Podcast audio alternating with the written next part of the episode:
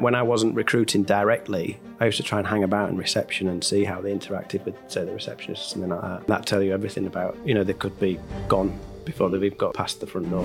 Construction as an industry is miles behind. Yeah. Rubbish. Um, even adopting just modern building practices, they're, they're pretty poor. One of my most abiding memories, I guess, is, is watching people develop and having a hand in that. So not having that opportunity at the minute is, uh, yeah, that, that that's that's different. And I'm I'm partly culpable for the position we're in, hmm. and I've got to affect somebody's life, and that's that's really tough. Hi, I'm Steve. I'm the digital director here at Spectrum Group. Our mission in life is to unlock the potential of your people. And we combine hardware, software, and expertise to do that. And this podcast is all about sharing some of that expertise with you, our watchers and listeners. Today, we joined by the usual Jon and Neil. I'm also joined by a very special guest, Martin Stead, who is the Director of Marketing Services at FM Business Daily. I think you're going to get loads of value out of this podcast. We talked about leadership, we talked about facilities management, we talked about technology. With all that said, welcome to Tomorrow's Workplace today.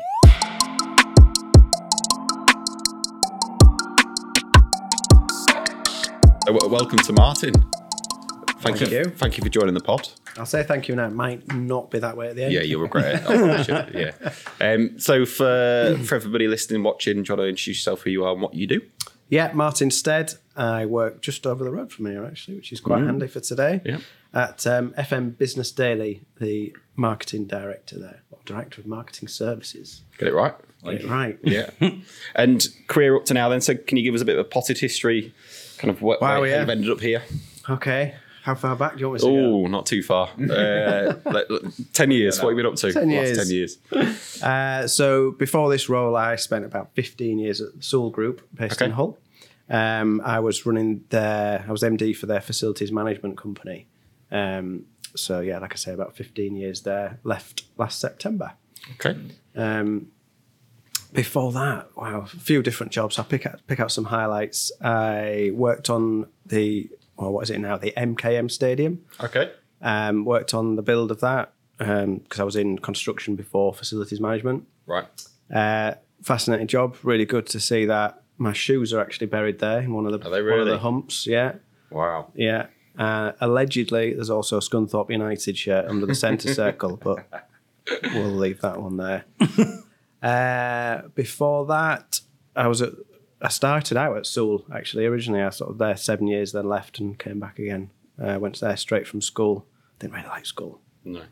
No, not for me. We'll get into that in a second. Yeah. So, um, okay, so you've you've been a leadership role. You've managed a decent sized team, I'd imagine, at Sewell. Yeah, up to business. 100 at, at, at points. Yeah, Okay, and now no team at the minute. one. One team of one, which Yeah, is it you was or somebody it, else. yeah, it was. Just, it was me, but no, I, there is one now. Yeah, that, Okay. that works for me. So I'm intrigued as to how what, how that's been for you, having had such a big team and getting everything done, I guess, through your team to now kind of Massive change. Yeah. Um, so we've got a relatively small team over there completely, but um, so two adjustments really. Not having that massive team reporting into me, uh, interesting. It, very interesting because you, in some ways, I'd much prefer it without. Because what is it you say about uh, business would be fine without people and customers? So, uh, sorry for any customers listening. uh, but yeah, so it's I don't miss it in that way. The the baggage that comes with that, but then actually I'm a people person at heart, so not having those and interactions and one of my most abiding memories, I guess, is is watching people develop and having a hand in that. So not having that opportunity at the minute is, uh, yeah, that that that's that's different. Um, but not being the boss as well. So you know, if something's happening, I'm like, oh, I'd do it that way, and you've got to like, mm, you know, make a suggestion rather than just say, yeah, we're going to do that. So, because one of the most difficult things I think of being a manager or a leader is not telling everybody what to do, and it's trying to get them to come up with their own ways Yeah. and their own solutions. So, how, how have you approached that challenge in the past? It's an interesting question. Interesting question. It goes goes back a bit because when I first got into that position, I probably was still no, no, do it do it this way. You might have somebody who's crap at that job, uh, but brilliant at leading the team of people doing that job. So we do get that wrong. Um, and so, yeah, I had to basically learn on my feet um, and learn how to not give people the answer, just perhaps give them a steer and, and accept that, you know, to learn, as I did, you've got to make mistakes. Yeah. And that's the only way you're going to learn properly. Just don't make the same one twice. Do you so when you recruit people, do you recruit people who are who've got back experience within that kind of domain, that area, or do you look for different skills and Again, that's something that developed. That's an interesting question. Again, you're prepared one. I'm not. Have you done this before? I've done this before. Uh, I always looked for, in the end, at least, attitude. So yeah, some skills would be helpful, but sometimes I took on younger people who had no skills, no background whatsoever in what they were coming in to do. But you could just see something in them and an attitude, and very quickly they're bang up to speed. Brilliant. So I read that recently, actually. On I think it was on LinkedIn. Again, people. I think it might have been a Simon Sinek thing or something like that, where he was saying like skills can be taught, but if you've got the right attitude and, and 100%, yeah, yeah. you can. So when you say attitude, break it down for me. What specifically are you looking for? Uh, well, a big thing for me is values of a person. Simple things, pleases and thank yous. You know, um, I used to try when I wasn't recruiting directly. So if it was somebody in my team recruiting, I used to try and hang about in reception and see how they interacted with, say, the receptionist or something like that.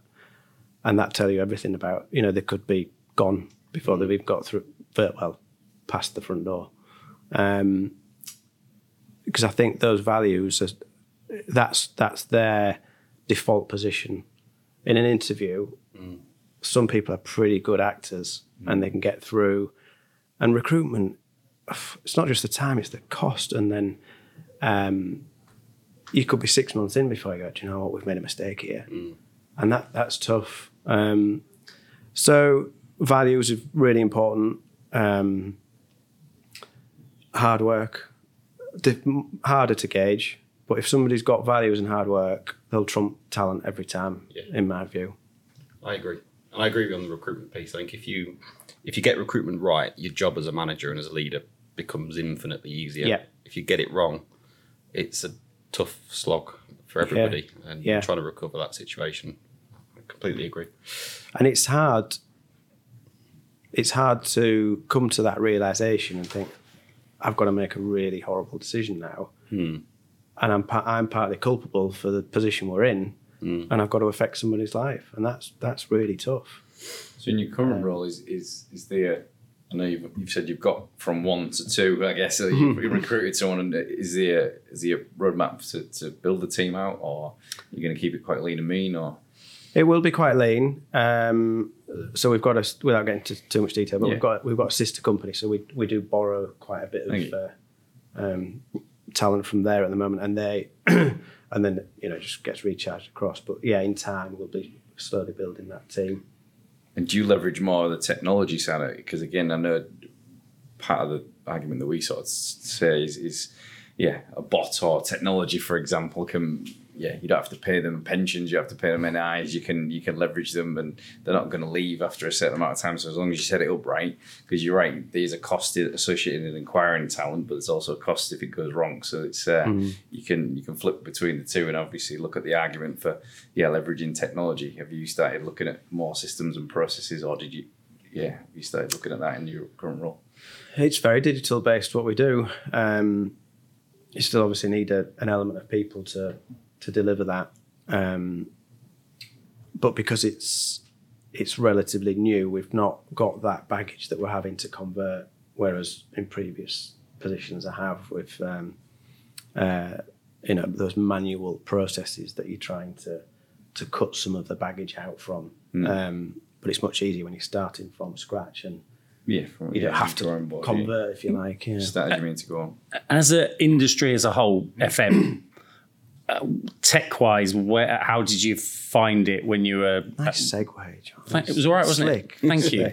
Uh, how how did you find it when you you know because I obviously I know you, so I know you like your tech, but and I know that you had some decent um, solutions in place at Sewell, but as a whole, because I know you've had roles in sort of national sort of bodies for awards and Yeah. things like that. How have you? How's FM in tech? Um, they're probably middle of the road, I would say. So within the group at Sewell, there was construction as well. Construction as an industry is miles behind. Yeah. Rubbish. Um, even adopting just modern building practices, they're, they're pretty poor. Um, FM better, um, but still quite a long way behind, I would say. Uh, BIM, so building information modeling as a as a uh, entity, has been around probably two decades now, but it's still not really caught hold properly as it should do. And the benefits of that are, are huge, particularly if um, I'm going to go off piece of my knowledge here, but introducing blockchain into that as well. Yeah. Um, that will be revolutionary if they can sort that out in terms of that one source of truth of data.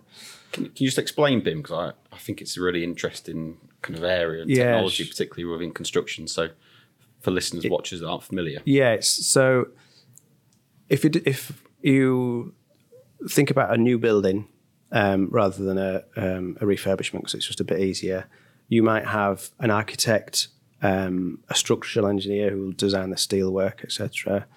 The mechanical and electrical will be designed. The lighting will probably be designed. There, could be up to a dozen different people who are designing that building, and then from there, you've got umpteen different people and contractors putting it together. Ev- virtually every building is a one-off. It's not like a car. Hmm. You design the car, you have a few prototypes, and then bang, you you're churning out thousands. Yeah. virtually every building is a one-off. And so, in practice, some of the advantages are when the when the designs are put together. So one layered on top of the other, if you like, you should be able to detect clashes. So is there a is there a um, an air conditioning duct going right where the steel frame is? Yeah. Um, is there a pipe going through a room where you don't want a pipe? So all of that should get ironed out in the design stage before you get to to site. Um, doesn't always work in practice, but it's got it's got better. And then from once the construction's finished, you've got all that data that in theory should be handed over to the owner, building owner, and the facilities management team to keep up to date. Um, so I think the the future vision, if you want to wind that on, this should have happened by now. But if you wind it on another ten years and think about augmented reality, you'd have your uh, electrician perhaps put a pair of goggles on or use his phone, look at a wall, and he should know exactly what's behind there, um, without having to bash a hole in it or look at a ceiling, suspended ceiling. Right, I need to be at that uh, duct there, change those filters, um, and that all of that technology is there, isn't it? You guys will know it's all yeah, there. yeah. It's just not being really pulled together. It's it, it's just too big the industry. Agreed, yeah. And I started working a little bit with BIM about 15 years ago, and I can't believe the industry of construction has not adopted it as much as it probably should have done. Yeah. What What do you think stopped it happening? Um, I think just because there are so many disparate parties to to put a building together, and like I say, it's always one-offs. Um, I was fortunate enough in my time at Sewell that we had a rolling program of of some health centres, and we managed to keep a team together of architects and and um, and other designers, and that worked so well because you built the relationships. It's all about relationships, isn't it? It's people at the end of the day. And if you're having to establish those at day one, every single project, you know, the same mistakes get made and, and all of that, that. So being able to influence an in- industry of so many different parts, it, it, I mean, they, they even the designers use different sort of design languages in, in their IT systems, you know, AutoCAD and, and, and things like that. So even getting that to be the same language, um, you know, it's, What can the industry do to speed it up? Or industry or government or whoever is anything that we they should be doing? I think it's got to come from government. Um, they've tried. They've um, they've done quite a good job at pushing it down onto their estate. Um, but I think until they've solved the, I'm showing my age, Betamax VHS Yeah. issue, um, then we're going to be struggling still. Kind of unifying one technology. Yeah, yeah. Okay. It's moving that way, but it, you know, like you say, you were involved 15 years ago. It's 15, 20 years it's been talked about. Yeah. And what about FM then? So, I mean, FM is a, it's a broad industry, isn't it? It means lots of different things. So, when you talk about FM, what what are you just what are you describing? I would describe it as um, anything that is not core to the business that operates out of a particular facility. So you guys here, um, you're delivering um, hardware and software in the, in the uh, to other businesses, and so you know you might outsource your reception, your cleaning, um, all of your building fabric maintenance, um, grounds, all those things. So anything that is not core to you delivering um, your services to your clients, you that would be on. facilities management. And then it, it splits again between hard, what we call hard services and soft services. Easiest way to think about that is if you pick the building up, turn it upside down, anything that falls out is soft services, hmm. Okay. and anything that stays there is hard. I like that. This is Matt. Matt is a finance director, and this is Matt's team. Day after day, they trudge through endless stacks of paperwork like mindless zombies. But luckily for Matt and his team, things are about to get a lot better. Since Spectro has digitized their documents, there's no need for physical copies and duplicates to clutter up the office. And with a fleet of Spectrobots to take care of the mundane, Matt's team have changed the game. Don't waste the potential they've got. Get them a robot with Spectrum. Tomorrow's workplace today. How does a facilities management business get, um, I guess, efficiencies over? So we, we could manage reception ourselves, and we could do the cleaning ourselves, I guess. But how do you guys get a competitive benefit against somebody doing it themselves? That's a good question as well. Um, You didn't prep him on that one. yeah, thanks for that. It's um, often it comes down to, and you'll you'll come across this when you're trying to sell it, a quality and a and a value versus price. Yeah. So, in theory, a facilities management company should be able to buy toilet rolls cheaper and that sort of thing. That, so that's going to give you a slight price advantage. But the value should be that if you are employing two cleaners here um, and they both go on holiday at the same time, you're not going to get cleaned. Yeah. But if you employ a facilities management company, you'll still get cleaned because there'll be a team. scale. Yeah. Okay. And in terms of technology, you talked about construction and how that's advancing in terms of, albeit slowly, in terms of BIM. But where's the the FM version of BIM, or is it BIM? Is it the same technology? It, yeah, yeah, that's a, that's a part of it. Um, but there is also a move. Um, traditionally, it's been about reactive maintenance. So something breaks, you ring them up, they come within certain time scales. And planned maintenance, you would get your boiler serviced once, twice a year at this stage and this stage. That's traditionally what it's about. What they're trying to move to is to use um, sensors and Internet of Things and make it more uh, predictive maintenance. So you might have a sensor on a pump, and if the vibration of that pump goes slightly out parameters, an engineer comes to find out what's going on, rather than just coming in January because that's what the schedule says.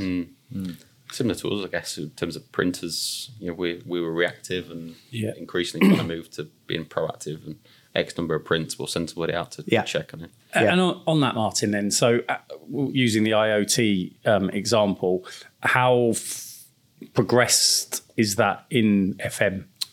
It's not. It's really quite poor.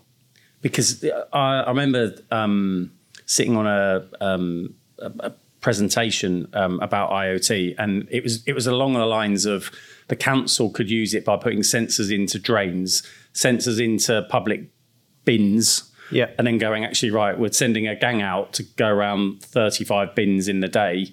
When in fact, 30 of them are empty. So actually, let's just go to the five, job done. We can do something else. We can utilize our staff much more efficiently, which obviously would then bring, hu- if we take it to the FM a- arena, huge benefits. Yes, the I would imagine, and you'd probably know more, hopefully. Um, no, no, in, in as much as I would guess the the startup costs of putting IoT sensors into buildings or you know estates, whatever it would be, would be quite high. But the payback, I would have thought, would be much larger and probably quite quick. I would I would think. Yeah, it should be. Um, I mean, it, the ideal is that they're put in as the building's built. That's that's the perfect because if you retrofit in, you're probably going to have to rely on batteries. Um, whereas if you put them in from the start, you can hardwire. Right. So that that's a factor. Um, and also, it's the it's the software side of it behind that. So um, linking into a CAFM system, computer aided facilities management. Um, I can remember seeing a demo five, six, seven years ago now by the CAFM supplier where I, where I did work at Sewell, and they had a little model. Um, it was to simulate uh, a water leak under a raised access floor. So they literally poured a cup of water into this model, and then you saw it end up as a job in in the CAFM system of engineer required, and that's six, seven years ago, and it's still not really happening. Wow. Yeah, The pay Pa- is it patchy. It will be pa- in patches, sure. but is it just because the payback's not there on the technology? Yeah, I think so. I think so. But if, if you can move to that predictive maintenance rather than the reactive and planned, it should pay for itself. Okay, and um, I know that you you sat on awards panels. Is that right? I have in the past for my Yeah. sins. Yeah. So talk to us about Yeah. that experience, and that must have given you a good viewpoint to kind of see best best practice, I guess. Yeah, it did. Um, so I've done some locally and some nationally. Um, the IWFM, the Institute of Workplace and Facilities Management. Um, yeah, and that's that's fascinating seeing what other people are up to. It's a really good insight into what's going on in the world. Um, but it's not none of it's rocket science. It's just taking the sorts of principles we talked about and applying it. And the trouble with facilities management um, I suppose, like a lot of service industries, you're often on a relatively short contract. Yeah, So it might be three, five years. And that's relatively, that's a short space of time to have a significant impact, um, particularly when you know that by year two, there's going to be your competitors there saying, oh, we can do this, we can do that, we can save you 10%. Um, how many times can a company come in, troop the staff across, etc., cetera, Yeah. et cetera, and save 10%? It's, there's only one way you're going to cut the quality of service.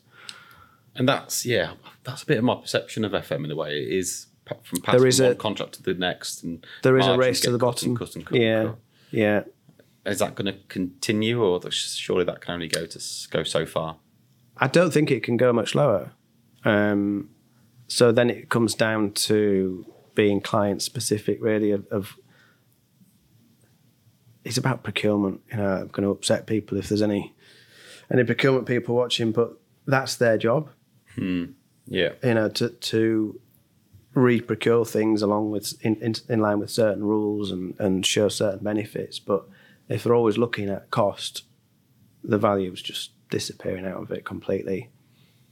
Um, but when you're dealing with commodity, which you are a lot of the time, it, ultimately it comes down to cost a lot of the time, doesn't it? It's, yeah, um, yeah, But is that missing the point of what value FM yeah. providers can do? Because actually, if you went to what we were just talking about, you know, you had to retrofit IoT, just as an example, Yeah. and then you're suddenly saying, well, actually, do you know what? We can we can look at it this way for you, and we're going to use some technology to do that. That's where you can add value, and but what you need, I guess, is not necessarily dealing. You either need an open-minded procurement director, hmm. or you're talking to someone else that goes, "Do you know what? That makes a lot of sense because I'd want someone to respect what I do to their Yeah. business, if you like." absolutely. And and you guys will come across exactly the same oh, thing. yeah. It's the sa- service industry. It's the same thing, isn't it?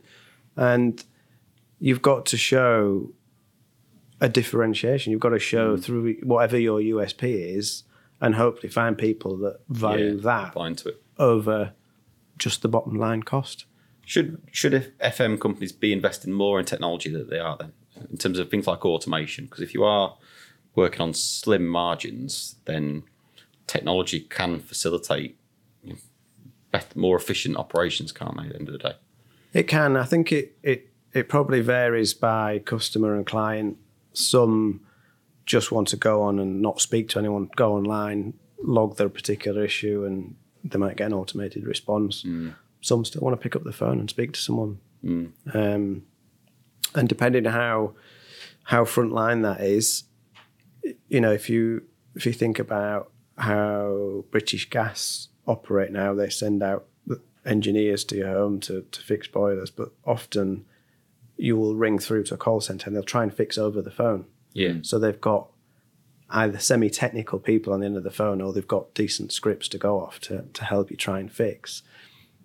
But if you're speaking to a um, school business manager or a GP receptionist and the problem is elsewhere in the building, they're just passing a message on. You can't, you've got to send someone. yeah. And sometimes they don't even give you the right room. so you go and you're like, oh, there's nothing wrong with the tap in this room.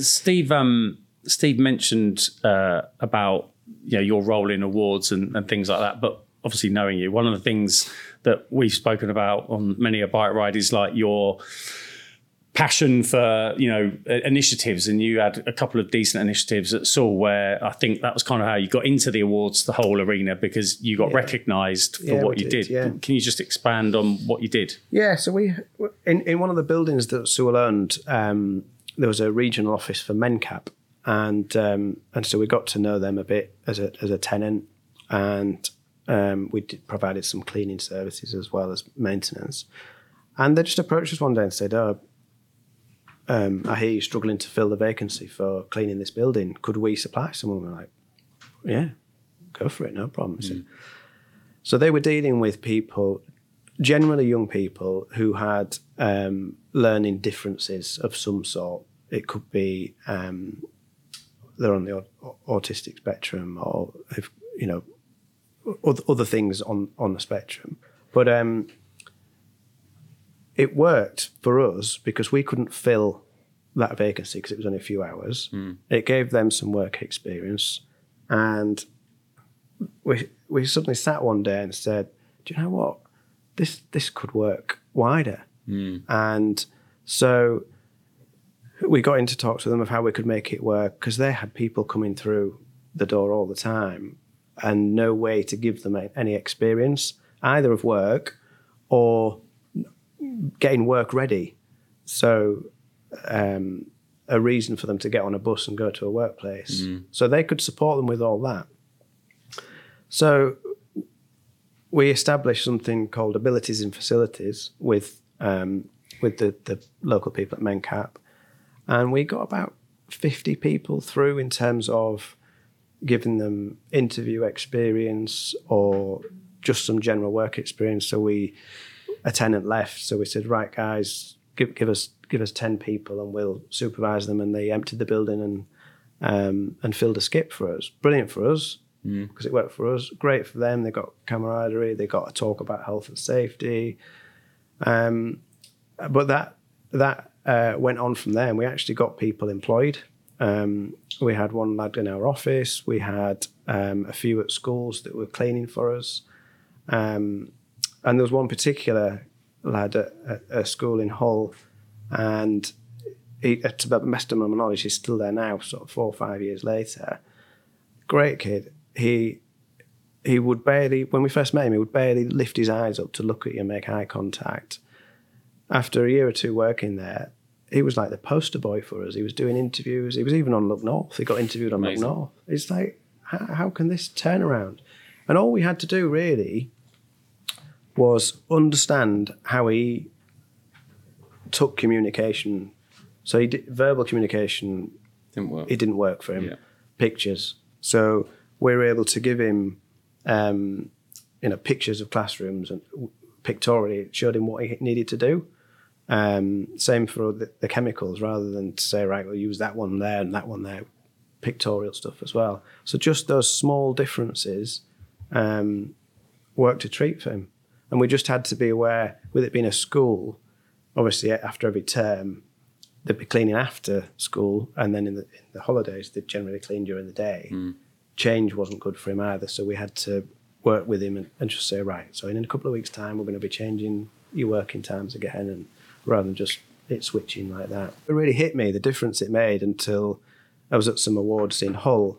Sounds like that's all I do, go to awards. um, and his mum recognised me and came up to me and said, I just want to tell you what a difference, not just for my son, but for the whole family. It's just changed everything for us.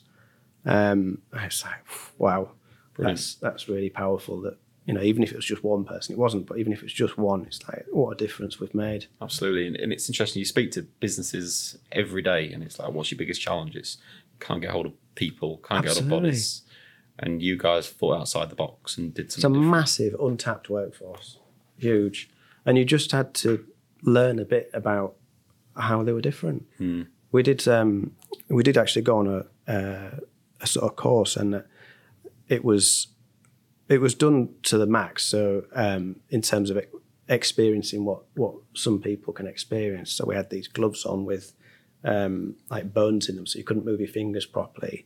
You had earphones on, playing different background sounds, some glasses on that distorted your sight a little bit, and then they asked you to try and do tasks, and you're like, and, Yeah. and they're like, that can be what it's like for for some people. Like, wow. it's So a microcosm of management, though, isn't it? Like, Yeah. it's just dealing with people the way that they want to be dealt with. Absolutely, yeah. I mean, that was to the extreme. Yeah. But another thing we learned was um, uh, it was Kerry White who who ran ran uh, the local office at Mencap. She had this cheese sandwich uh, illustration of what it's like. So when you communicate, it's such a simple thing, but when you communicate to someone, how specific you have to be.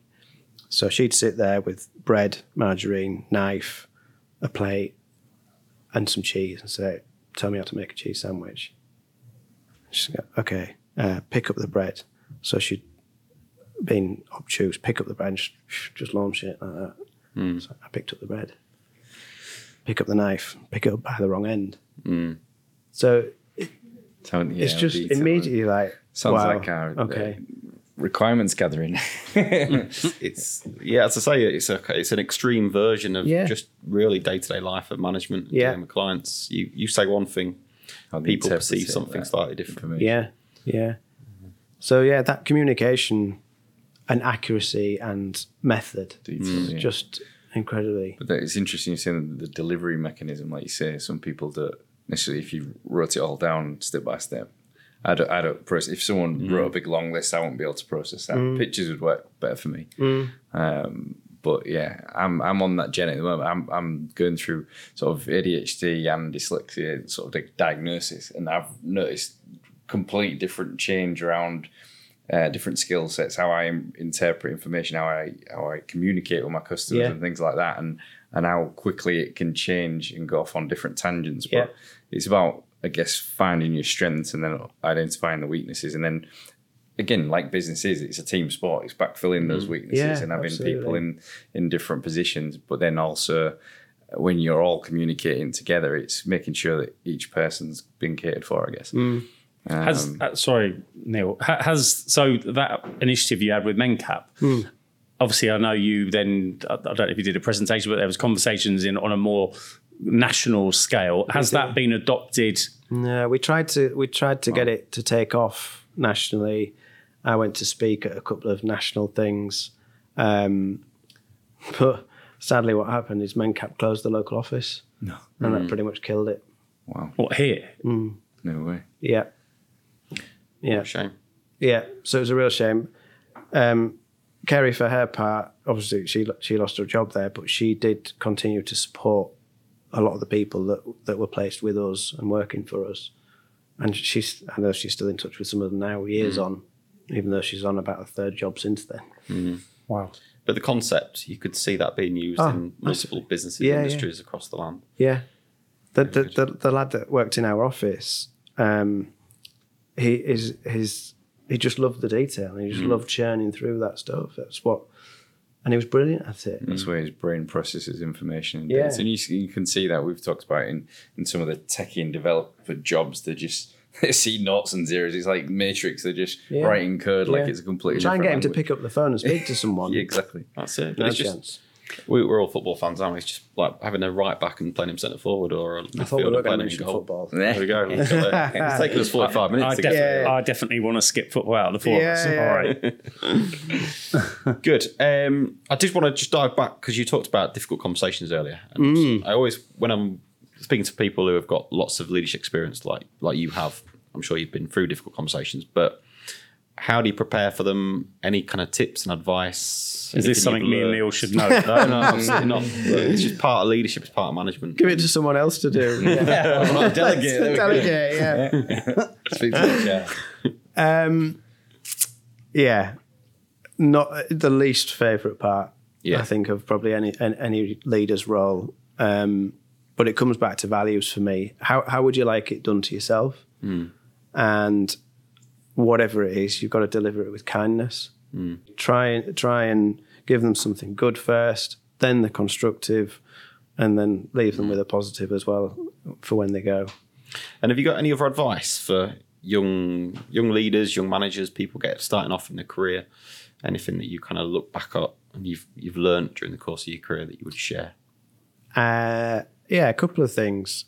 Don't blag it. Mm-hmm. If you don't know, say you don't know, because people will see through it really quickly, especially if you um, are younger than the people that you're managing. Um, I started at, at 16 on a building site. I was, you know, shirt, shirt and tie, and I've got these bricklayers who were, um, how should I put it, uh, less um, less controlled than they are these days. Yeah. You know, like in the summer they'd be wearing their underpants. That's it, nothing else. Making sure they get an all over tan. Bit different these days. Um, and I had to learn really quick, really quick that you can't talk to people in a certain way. You know, you can't just say, do that. And like, what do you know? Yeah. Um, so yeah, don't blag it. And the second would be trust your instinct, your gut instinct. Yeah. Um, whenever I think I've gone against that, we talked about employing people earlier. You, you, you might employ someone because you've got a vacancy, but you're better with a hole than a hole. So if you I love that. if you brilliant. if you're not sure, but you're desperate to fill it because it's causing you all sorts of headaches, don't do it. If you're not sure, don't do it for them and for yourself. It's you know it's a two way thing. Um, so yeah, trust you trust you your gut feel because when I have gone against that, six months down the line, you're like, oh, I've got to deal with this now. Um, I couldn't agree more. Yeah. and the and the when I have had that, if I've made one mistake, it's been not dealing with it quick enough. Because we're, we're human at the end of the day, so you think I know this is going to affect their lives. Um, they could go and get another job. You may know for sure that they are better suited somewhere else, but you're still going to have an impact on their life. So you think, oh, I'll just I'll have a word with them and and see if we can just eke a bit more out of them, but it doesn't work. Yeah.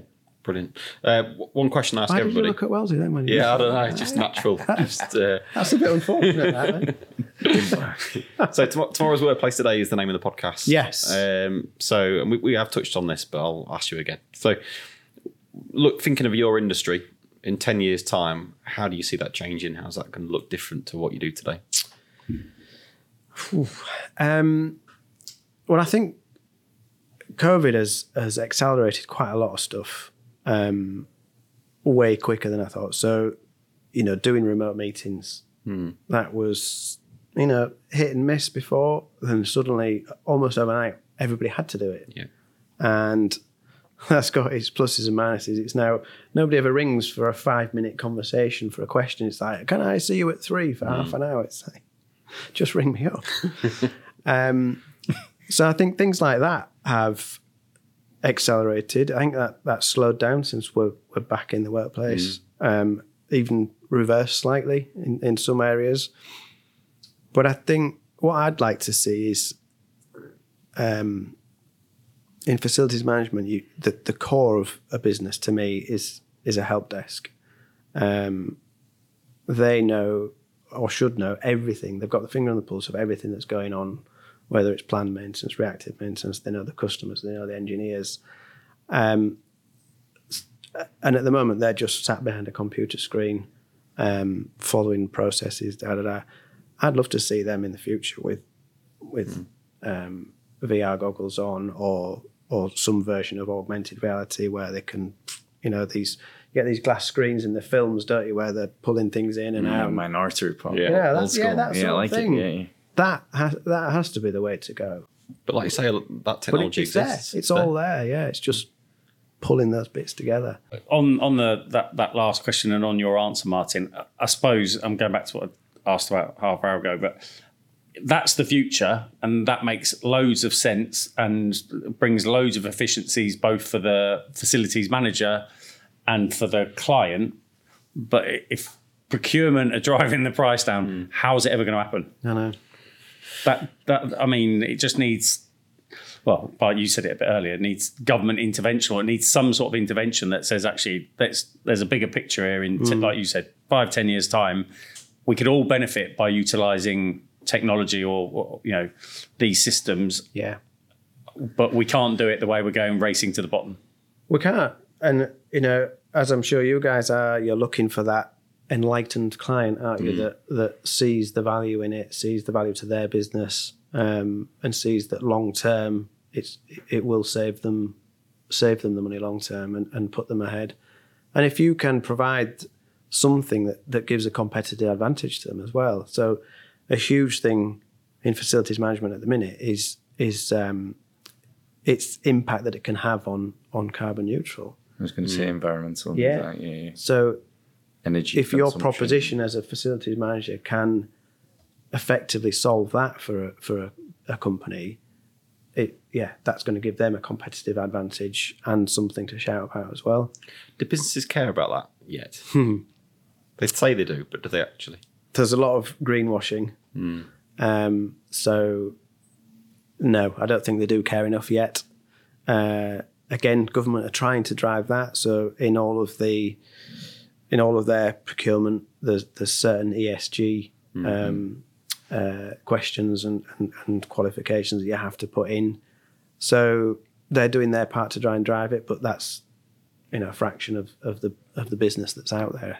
Yeah. Uh, a lot of a lot of companies just go and plant trees and say, yeah, we're you know we're carbon neutral. Yeah, but what about all the embodied carbon from your operations? Are you counting that? Um, Plant more trees. Plant more trees. I saw some amazing thing about they can actually extract carbon from the atmosphere now and make fuel. They can make diamonds. They can make all sorts. it's like, hang on, if the technology You do need to get out more, don't you? Well, yeah. Wow. That, that was uh, Wasn't that it, on uh, LinkedIn. I think one of the ex Formula One engineers or something is involved with something like that, taking carbon out and making a synthetic fuel. It was up in up in uh, Canada, and they were saying that they can instantly make any car carbon neutral because the fuel that they can absorb it through and process it and refine it into an actual fuel. So they can literally put it in a petrol or a diesel or a jet plane or a, or a massive truck. Because they were saying that electric, um, yes, it's all right for the cars, but if you look at industry, they're not bringing massive.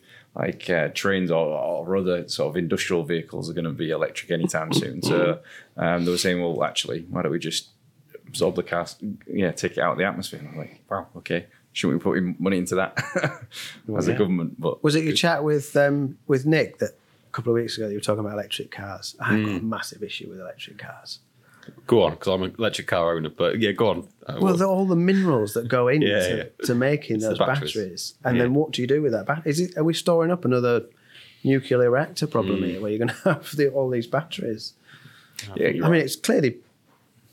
Is it better? It's better in some ways, but I see Is it them- short-term we, we struggle benefit? to mm. we struggle to recycle just the little batteries that Yeah, we yeah. put in kids' toys and stuff. Like I see them in supermarkets that are just piled up, and like, how do we actually get rid of all this Yeah. lithium stuff? And we've just yeah mined it, but yeah, it causes We'll a problem see. somewhere, doesn't it? Yeah, well, everything we do does, doesn't it? Really. it does. Brilliant. Thank you very much for joining us, Mike. Thank you. Thanks for Really having me. enjoyed Enjoyed it. Stuff.